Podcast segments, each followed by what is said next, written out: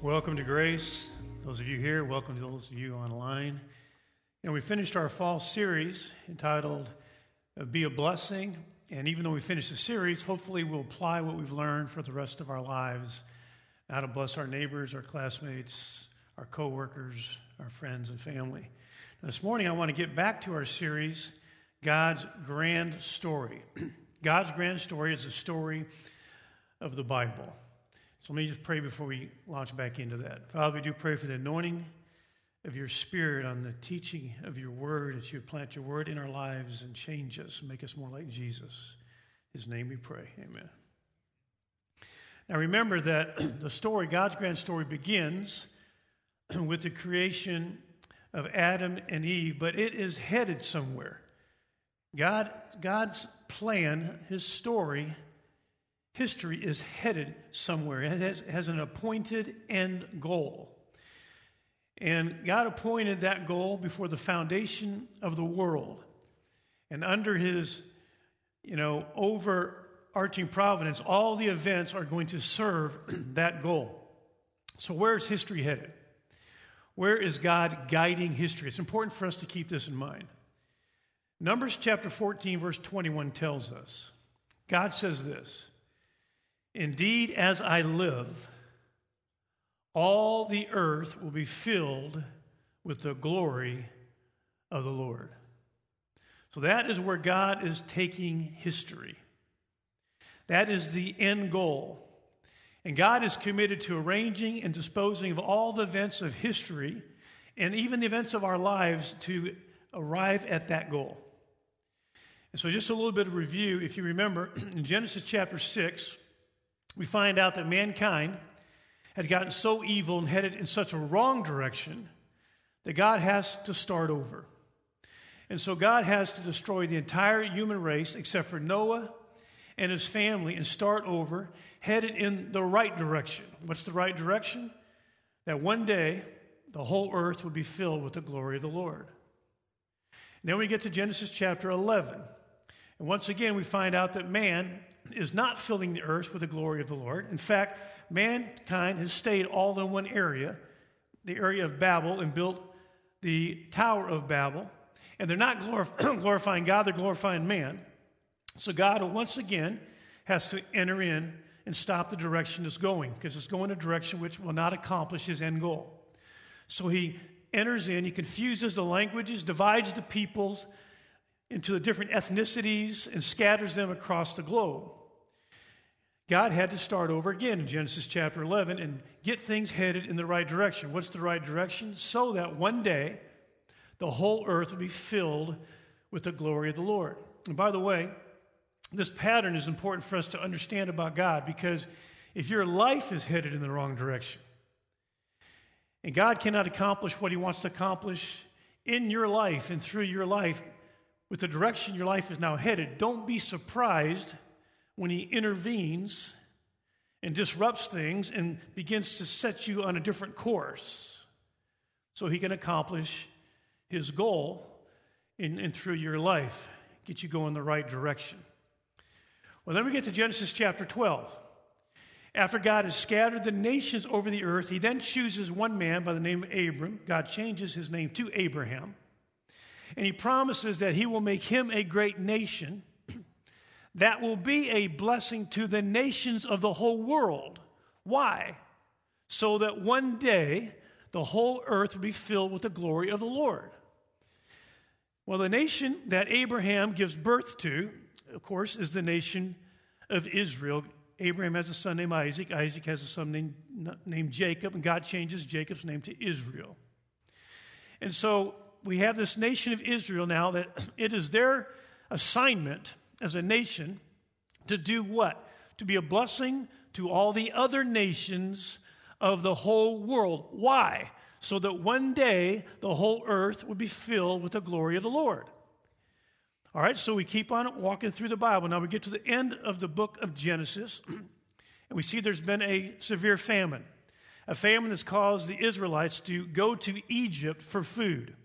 And God had sovereignly arranged for Joseph one of the 12 sons of Jacob, whose name was changed to Israel, one of the 12 sons, to end up becoming the second most powerful man in Egypt and in the world. And what did that do? That allowed for the Israelites to have favor and get the provision that they needed to survive as a nation to accomplish ultimately their assignment. Well, over time, what happens? Over time, what happens is there arose a Pharaoh that did not know Joseph, the Bible tells us. And what does he do? He enslaves the Jewish people. And they're enslaved for 430 years in Egypt. But in their slavery, they begin to call out to the Lord for deliverance. So, what does God do? God sends a deliverer. His name is Moses. He leads them out of captivity, out of Egypt, and they begin on their way to the promised land. And that gets us into the book of Exodus. The book of Exodus, we see God delivering his people from slavery, rescuing them from their enemies, and headed toward the promised land. Then the next book is the book of Leviticus. We see God now giving ex- explicit instructions on the right way for his people to live and to worship. The next book is the book of Numbers. What happens there? God is guiding, providing for, and discipling his wayward people. Next book is the book of Deuteronomy. What happens there? Well, we hear God patiently reminding the next generation of Israelites to do what? How to live for God, how to be a blessing to the world, and how to bring also personal fulfillment in their lives. So that's the first five books of the Bible. Then we get to after Moses dies, we get to Joshua is now the new leader. And he's the new leader of the Israelites. now we're into the book of Joshua. What does he do? He leads them across the River Jordan as they begin to conquer and take control of the promised land. Let me just give you a simple summary of the whole book of Joshua. The first half of the book of Joshua, you have the Israelites invading and conquering the land of Canaan. That's the first half of the book. The second half of the book of Joshua, we have the Israelites distributing the land now to the different tribes who are now going to occupy different parts of the land. Now, after the book of Joshua, we move into the book of Judges. After Joshua dies, we have the book of Judges, and this is a period between Joshua being leader and Saul being the first king of Israel. We have 300 years. It's the book of Judges. Now, I, want, I think it's helpful to think of this period of time, to have some clarity in our thinking about this time in history like a stretch of river. Now, in the book of Joshua, the river flows clear and strong. God's people face challenges, they experience solutions, they get victories. Very clear, very strong. But when we get to the book of Judges, it's a very different situation in this uh, metaphor of a river. The river turns murky in the book of Judges, sluggish as sewage, and the contaminants seep into the flow of the river. Why? Because the people of Israel create trouble for themselves when they allow the evil of their surrounding culture to start to pollute them. And that's the sad story of the book of Judges. But, by, but the uh, grace and faithfulness of God also shine brightly in the backdrop of the sin and rebellion of the Israelites in the book of Judges. Because even though God's people are self destructing when they begin to be like their pagan neighbors, which, by the way, happens uh, even today. When God's people self destruct because they begin to become like their pagan neighbors, God is still at work doing what? He's intervening. We see this in the book of Judges. He intervenes again and again to do what? To bring his people back to himself that he might bless them and bring them peace.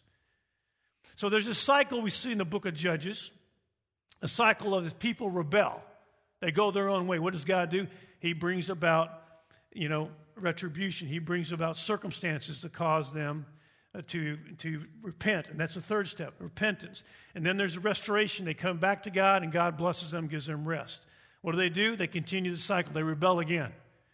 And this goes all the way through the book of Judges. But here's what we see in the book of Judges is that the cycle is going downward, and each cycle deteriorates worse than the one before it throughout the whole book of Judges. And so, what happens when we get to the end of the book of Judges? The Israelites are now asking God for a king. We want a king just like the nations around us have a king. And so now we're going to enter into the part of the Bible where we have kings leading in Israel. Now, Remember, the whole Old Testament is divided into six parts. We have beginnings, the book of Genesis. Then we have the wilderness wanderings. We have Exodus, Leviticus, Numbers, Deuteronomy. Then we have the promised land. That's the book of Joshua, the book of Judges. And then we move into the united kingdom under one king, all of Israel. It only lasts for three kings. Then we'll go to divided kingdom, where there's a division between Israelites, the north and the south. And then the final section of the Old Testament is the coming kingdom, captivity in the coming kingdom. So today we're going to actually begin the section of the Old Testament that we're going to call the United Kingdom, where the Israelites are all under one king. Again, it only lasts three kings King Saul, King David, and King Solomon. And then the kingdom is divided. And we'll find out why. But before we actually get into that, we need to back up because God actually gives them some guidelines to this time. God says that there comes a time when you're going to want a king, and when you have a king, here's what he has to be like, and here's what he has to do. God says this back in Deuteronomy chapter 17, and that's what we're going to look at with our remaining time this morning. Deuteronomy, Deuteronomy chapter 17, verses 14 through 20. Because God tells the people what the king is to be like and what he is to do. By the way, this passage is very instructive as to what God is looking for in spiritual leadership. We see what God is looking for in the kind of spiritual leader the king needed to be, but it's also true what God is looking for in spiritual leadership today for his people. There are certain qualities we're going to see in Deuteronomy 17, and I want to walk through them with you. The first quality that God is looking for in a leader, or we can say the first heart quality of a godly leader, number one, out of Deuteronomy 17, is a trusting heart. A heart that trusts God. Let's read it. Deuteronomy 17, verse 14 through 16 says, When you enter the land which the Lord your God gives you, and you possess it and live in it, and you say, I will set a king over me like all the nations who are around me. You shall surely set a king over you whom the Lord your God chooses. One from among your own countrymen you shall set as king over yourselves. You shall may not put a foreigner over yourselves who's not your countrymen. Moreover, verse 16, he shall not multiply horses for himself nor shall he cause the people to return to Egypt to multiply horses. Since the Lord has said to you, you shall never again return that way. So the king was not to multiply horses. Now that seems like a curious requirement from God. Why would God say that? Because those who multiply horses end up trusting in their horses and their chariots instead of trusting in the Lord. In fact, Isaiah 31, verse 1 says, Woe to those who go down to Egypt for help and rely on horses, and trust in chariots because they are many, and in horsemen because they are very strong. But they do not look to the Holy One of Israel, nor seek the Lord. See, that so there's a heart issue here. Who, you, who is this leader going to trust in? His own might? Or is he going to trust in the Lord? Well, Psalm 33, verse 16 and 17 give us how things really work. Psalm 33, verse 16 the king is not saved by a mighty army, a warrior is not delivered by great strength, a horse is a false hope for victory, nor does it deliver anyone by its great strength. Ultimately, any deliverance will come from God. Whatever instruments he uses, it comes from God, and we must trust God for his deliverance.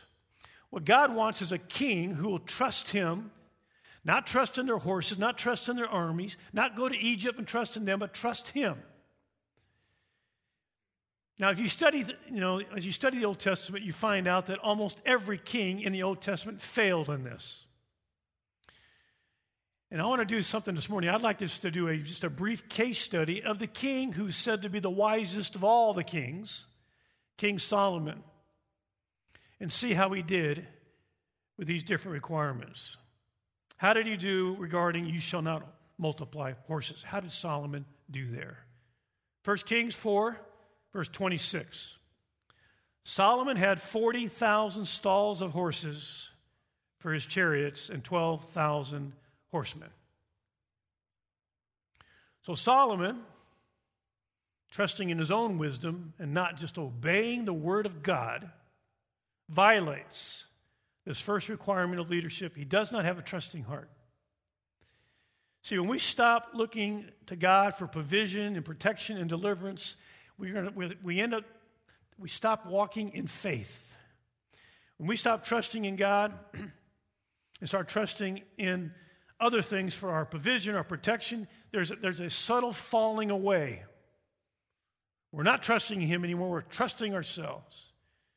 And I think the evidence of this is when, when we need something, when there's something coming up against us, what's the first thing we do? Is it pray or we start planning? Or we start making calls? Or we start texting? Or we start emailing? Or we start organizing? What's the first thing we do? That reveals whether or not how trusting our heart is. Are we going to turn to God right away at first? It doesn't mean you're not responsible. Just what, what are we trusting in? Who are we trusting in?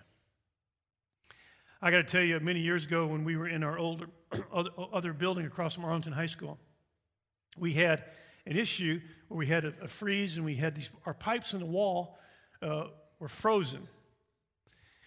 And I thought, oh, great. You know, they're going to thaw out and, and there's, there's going to be a flood here because I'm sure they busted. And, and, I'm, and I'm starting to get ready to make a phone call because of the frozen pipes. And one of our secretaries, her name was Sharon, she's, she's older, and and she just, as I'm doing this, she walks over to the wall, lays hands on it, and starts praying. And I'm thinking, isn't that cute? But we need to get a plumber out here. We're about to have a problem. But while she's praying, we're all standing around. While she's praying, we heard, we heard the water start to run. It went, and, and the pipes cleared up, and there was no problem.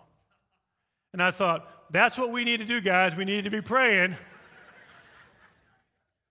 we need to have trusting hearts. We need a simplicity of that kind of childlike faith. We start there, always start there. That's the kind of leaders God's looking for childlike faith, simple, trusting hearts.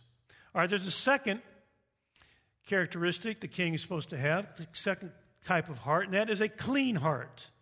Deuteronomy 17 17 says, And he shall not multiply wives for himself, or else his heart will turn away. He was not to multiply wives. A polygamist one time challenged Mark Twain. He said, Show me one verse in the Bible against me having two wives. Mark Twain said, That's easy. No man can serve two masters. Mark Twain said it, not me. The king was not to multiply wives. Why? The Bible says because, that, because this would turn his heart away from God, very simply. Now, the number one reason for multiplying wives of kings was not alliances. That was not the number one reason. The number one reason was lust. The heart of the king is the heart of the king that God is looking for is a person he can trust with kingdom power, and he has to have a heart that's not ruled by lust. Lust will cause a person's heart to turn away from God and the purposes of God on the earth. What did Solomon do? What did he choose? 1 Kings 11, verse 1 through 4. Now, King Solomon loved many foreign women, and he had 700 wives and 300 concubines.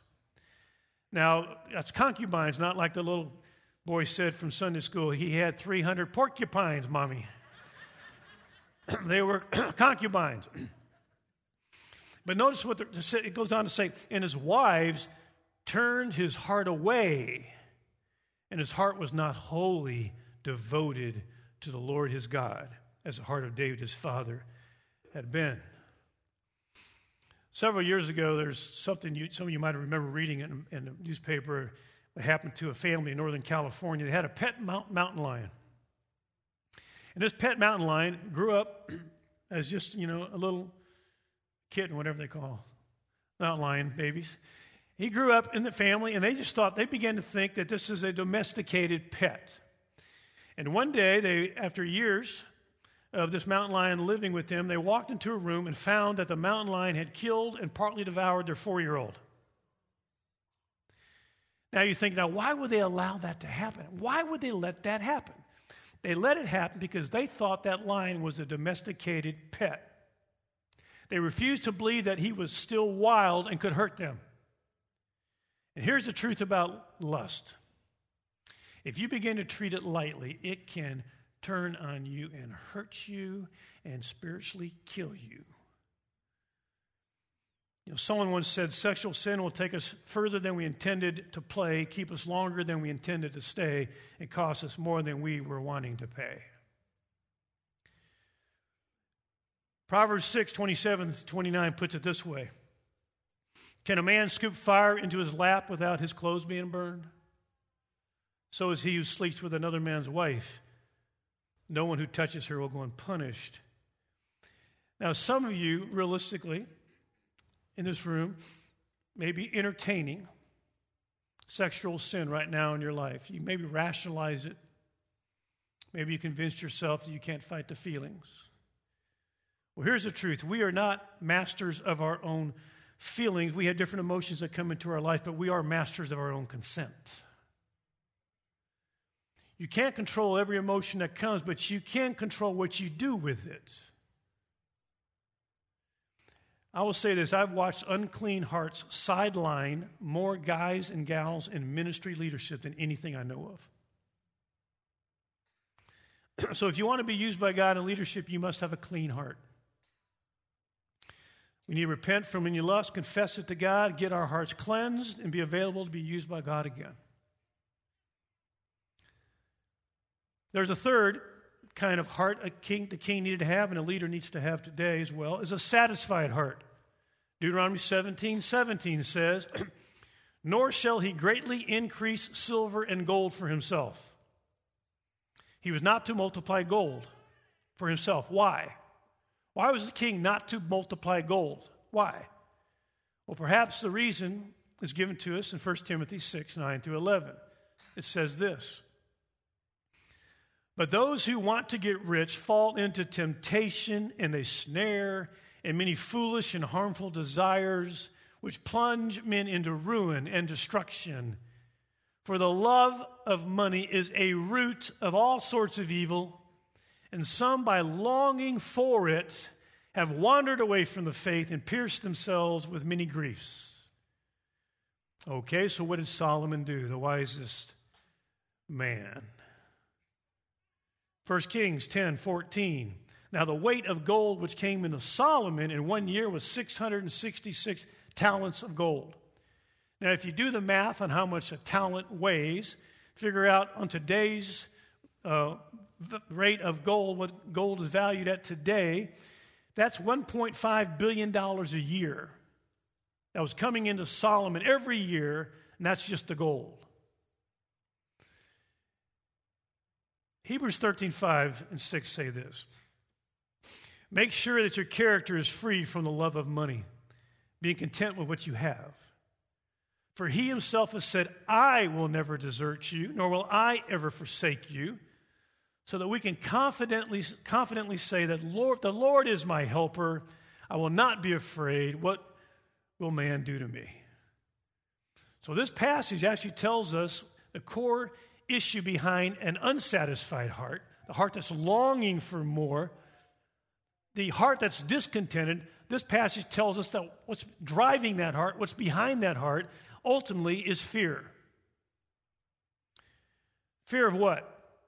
Fear of maybe not having enough money for groceries, fear of maybe not having enough money for rent or for the mortgage, or not having enough money for the kids' braces or college education or health care or not having enough money for retirement, or fear of not having enough money to drive, drive the right car, live in the right house, live in the right neighborhood, whatever, but there's some fear driving it according to that passage. What God is saying is this you don't need to be afraid because whatever comes in the future, I will be there with you and I will help you. So, what are you afraid of? So, you can have a contented heart. And why is this important for a king? If my heart is unsatisfied and it cannot wholly be to the, for the Lord, if my heart is torn Remember, Jesus said you can't serve two masters. If, my, if I am divided in my heart and unsatisfied and longing for more and not satisfied and contented, I will not have a heart wholly for the Lord. And then God will not be able to use me like he would as a leader. Here's what it says 2 Chronicles 16 9. For the eyes of the Lord move to and fro throughout the whole earth, that he may strongly support those whose heart is completely his. So God is looking over the earth to see whose heart's completely his. And that heart will have to be a satisfied heart to be completely his. And then he strongly supports that person. An unsatisfied heart pursuing money and possessions not completely his won't be strongly supported. Okay, fourth kind of heart a leader needs to have, the king needed to have, is a seeking heart. Deuteronomy 17, 18, and 19. Now it shall come about when he sits on the throne of his kingdom, he shall write for himself a copy of this law. Talking about the Old Testament written up to that point. He shall write it out, a copy of it, on a scroll, in the presence of the Levitical priest. It shall be with him. He shall read it all the days of his life. So he was to have a seeking heart. He was to know God. He was to know God's word. He was to write it out. And if he has any questions about what he's writing about, the Levitical priest is standing right there to answer it. So he's to write it, he's to know it, he's to do it. By the way, this is key to prosperity in the Bible. You know, I, I, don't think you can ask anybody in the country, hey, would you like to be prosperous and successful? I think everybody would say, well, yeah, I'd like that. Well, here's what it says about the, the role the Word of God plays in that Psalm chapter 1, verses 1 through 3. How blessed is the man who does not walk in the counsel of the wicked, nor stand in the path of sinners, nor sit in the seat of scoffers. But, listen to this, his delight is in the law of the Lord. And in his law he meditates day and night. He will be like a tree firmly planted by streams of water, which yields its fruit in its season, and its leaf does not wither. And in whatever he does, he prospers. So if you have a seeking heart and you're learning the Word of God, what's that going to do for the king or for the leader? It's going to do three things. It's going to give him, first of all, the fear of the Lord. Deuteronomy 17, 19. It shall be with him, talking about the law, and he shall read it all the days of his life, that he may learn to fear the Lord his God by carefully observing all the words of this law and these statutes. The fear of the Lord is that, sober reality that you have to give an account to God one day for your life and how that drives what, you, what you're willing to meditate on, what you're willing to speak, and what you're willing to do. And so the person who's in the Word of God will have the fear of the Lord. He'll also have a second thing, he'll have humility. Deuteronomy 17 20, that his heart may not be lifted up above his countrymen. It's so important that the king or any spiritual leader is humble. That his heart's not lifted up above his countrymen. He doesn't think he's more important than anybody else. Why is it important for a leader to be humble? Isaiah 66 2 tells us why. But to this one, God says, I will look to him, to him who's humble and contrite of spirit and who trembles at my word. That's the one that God is looking for to be a leader, the one who is humble and contrite. Where does that come from? It comes from being in the Word of God. You get the fear the Lord, you gain humility, but you gain a third thing, and that is obedience. That's in Deuteronomy 17 20, and that he may not turn aside from the commandments. To know the word and obey the word. So, how did Solomon do? The wisest man. And by the way, that can work against you sometime if you think that you know better than the word of God. If you think, well, yeah, that's, that's what the word says, but but I see it this way. Solomon, how did he stay as king? First Kings 11 11. Here's what God says to the prophet You have not kept my covenant and my statutes, which I have commanded you. I will surely tear the kingdom from you and will give it to your servant. So Solomon is not a man after God's own heart. God tears the kingdom from him. Now, this can happen to leaders as well today. Now, I, am not. I'm, I'm, teaching this passage knowing that we got a, we got a, so many great leaders that, that, that really do all these things in this church. I just didn't. I'm not teaching this passage thinking I'm trying to straighten out something, but I know all of us. None of us are perfect, and we all want to be those who lead well, and that God looks to, and God, you know, empowers and uses as leaders. Grace Community Church. And so, this is a great passage for the leaders that are in this building or online, those who aspire to be leaders, it's a great thing for us to understand what God is looking for, the kind of leader that God endorses, the kind of leader that God supports, the kind of leader that God uses. So, what I'd like to do in closing is because we're kind of we're just we're finishing a series, but we're ramping up to so many ministries we're kicking off right now. Is to have a time of prayer for our leaders. So, if you are one of our elders or elder couples, pastoral uh, staff or pastoral couples, please stand. If you're any of our life group leaders or leader couples, life groups, please stand. If you're any of our ministry leaders, Adventureland, youth, college, young adults, jail ministry, ESL, men's ministry, women's ministry, nobody standing. Please stand. Stand up, guys, stand up. If you're any of the 55 ministry leaders that we had at our ministry fair, stand up. You know, so we have a, we have a number of, of leaders in this room that are standing. And if you're a leader and you're still sitting down, then you're insubordinate. So go ahead and stand up and so we can pray for you. And I just, we want to have time right now just to pray for our leaders. That they will be the, that we'll be the kind of leaders that God will use. And so, Father, we do pray. We ask you, O oh Lord, that we would be the kind of leaders. Our hearts would be the, have that we'd have those kind of hearts today. Oh Lord, that we would have the kind of hearts, Lord, that really trust you. That we'd have clean hearts. Oh Lord, that we would be trusting, we'd have clean hearts, Lord, that we would also, Lord, have satisfied hearts. We'd have seeking hearts. That we would walk, Lord, in the fear of the Lord in humility and obedience. So, Lord, we pray right now, would you fortify the leaders of Grace Community Church in every ministry? Would you fortify us by the power of your Holy Spirit? Would you strengthen us, Lord? Where we sin, Lord, even now, if you spoke to any of us about any of these things, Lord, we confess that now. Lord, would you cleanse us? Would you fortify us? Would you empower us? Would you take us into this next chapter, Lord, to be the greatest days of Grace Community Church? And that we never look back talking about the good old days, but take us into a next chapter glorifying you, Lord.